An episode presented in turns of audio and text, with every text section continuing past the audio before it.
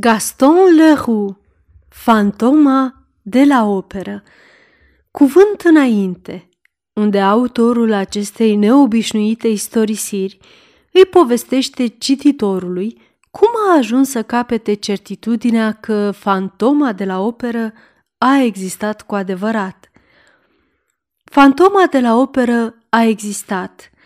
Nu a fost deloc așa cum s-a crezut mult timp o inspirație a artiștilor sau o superstiție a directorilor și nici creația grotească a creierelor înfierbântate ale domnișoarelor din corpul de balet, ale mamelor lor, ale plasatoarelor, angajaților de la vestiar și portarilor.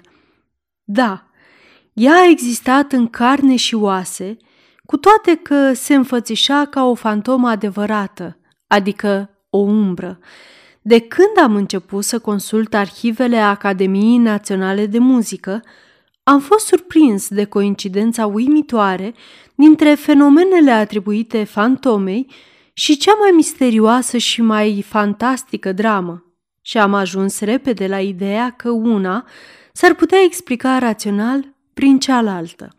Întâmplările nu datează de mai mult de 30 de ani și nu ar fi deloc dificil să se mai găsească și astăzi, chiar în acest foaier al dansului, bătrân foarte respectabil, al căror cuvânt nu ar putea fi pus la îndoială, care își amintesc, ca și cum lucrurile s-ar fi întâmplat ieri, de împrejurările misterioase și tragice care au însoțit răpirea Cristinei Daie, dispariția vicontelui de Chani și moartea fratelui său mai mare, contele Filip, al cărui corp a fost găsit pe malul lacului ce se află în subsolul operei. Dar niciunul din acești martori n-a crezut până astăzi că trebuie să lege această îngrozitoare aventură de personajul mai curând legendar al fantomei de la operă. Adevărul a răsărit cu greu în mintea mea tulburată de o anchetă care se lovea la fiecare pas de evenimente supranaturale la prima vedere și nu odată am fost pe cale de a abandona o muncă în care mă extenuasem, urmărind, fără să prind vreodată, o zadarnică imagine. În sfârșit, am avut dovada că simțurile nu mă înșelaseră și am fost recompensat pentru toate eforturile mele în ziua în care am căpătat certitudinea că fantoma de la operă a fost mai mult decât o umbră. În acea zi petrecusem timp îndelungat în compania memoriilor unui director, lucrare superficială a preascepticului Moncharmin, care, în timpul trecerii sale pe la operă, nu a înțeles nimic din întunecata comportare a fantomei, de care și-a bătut joc cât a putut de mult. Chiar în momentul în care el însuși devenea prima victimă a ciudatei operațiuni financiare ce avea loc în interiorul plicului magic.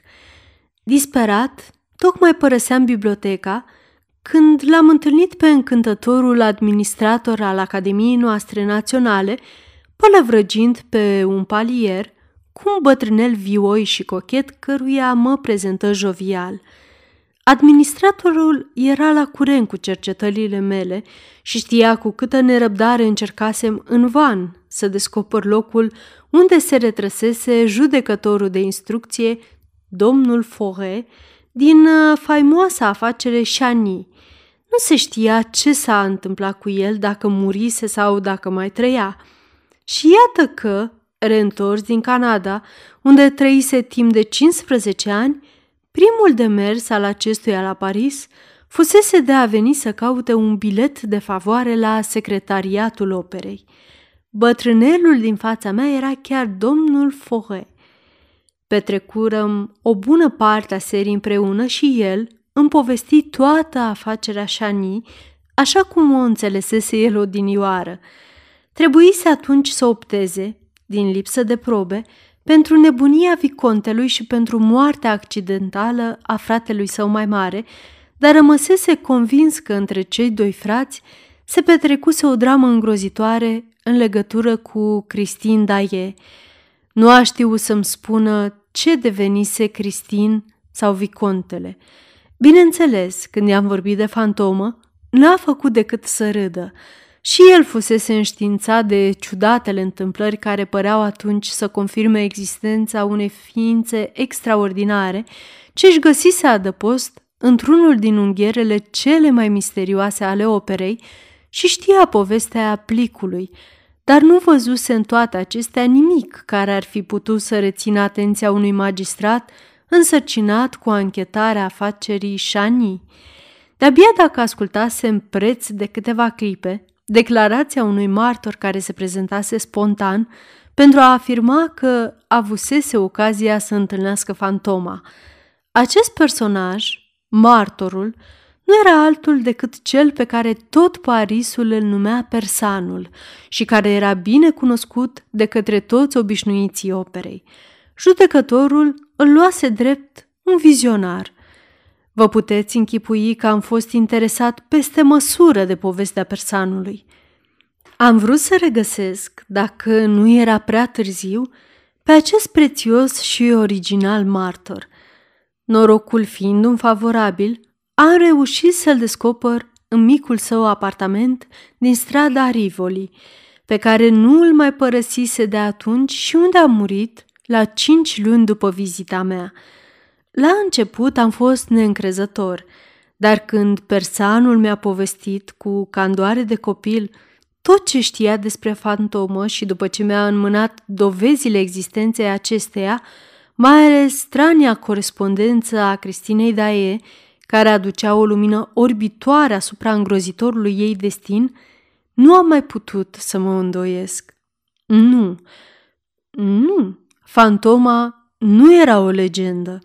Știu bine că mi s-a replicat că toată această corespondență poate nici nu era autentică și că ar fi putut fi falsificată de cineva a cărui imaginație ar fi fost cu siguranță hrănită de basmele cele mai seducătoare – din fericire, am avut însă ocazia să regăsesc scrisul Cristinei și în altă parte decât în faimosul pachet de scrisori și, în consecință, m-am dedicat unui studiu comparativ care a eliminat toate îndoielile.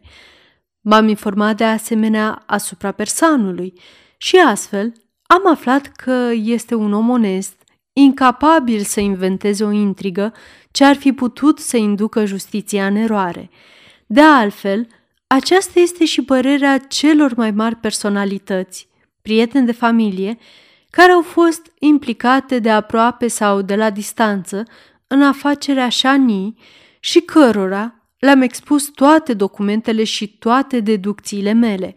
Am primit din această direcție cele mai nobile încurajări și mi-aș permite să reproduc în acest sens cele câteva rânduri ce mi-au fost adresate de către generalul de Domnule, nu știu cum aș putea să vă îndemn să publicați rezultatele anchetei dumneavoastră.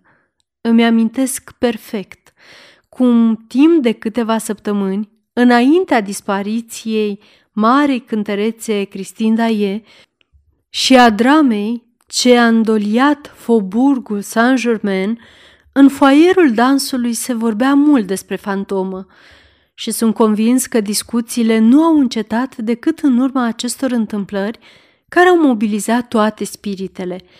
Dar dacă, așa cum cred, după ce v-am ascultat, este posibil să explicați acea dramă prin existența fantomei, vă rog, domnule, vorbiți-ne din nou despre fantomă.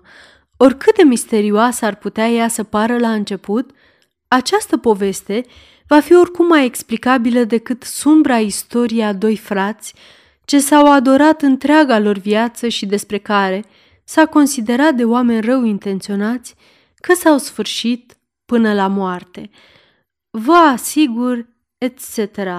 În sfârșit, cu dosarul în mână, parcurseserăm din nou vastul teritoriu al fantomei, formidabilul edificiu din care își făcuse un imperiu, iar tot ceea ce ochii mei văzură, tot ceea ce mintea mea descoperise, confirma admirabil documentele persanului când o extraordinară descoperire a venit să încoroneze definitiv cercetările mele.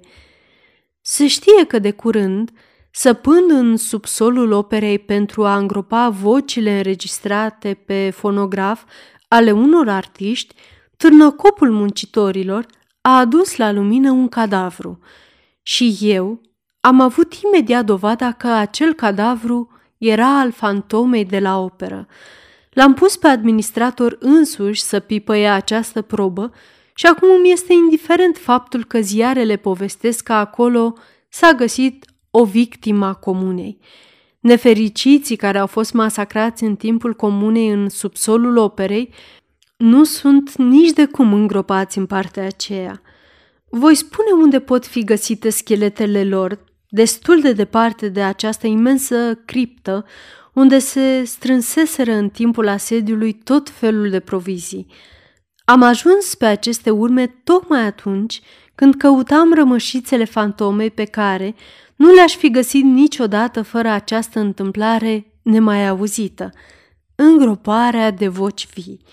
Dar vom avea prilejul să discutăm despre acest cadavru și despre ceea ce se cuvine să facem cu el.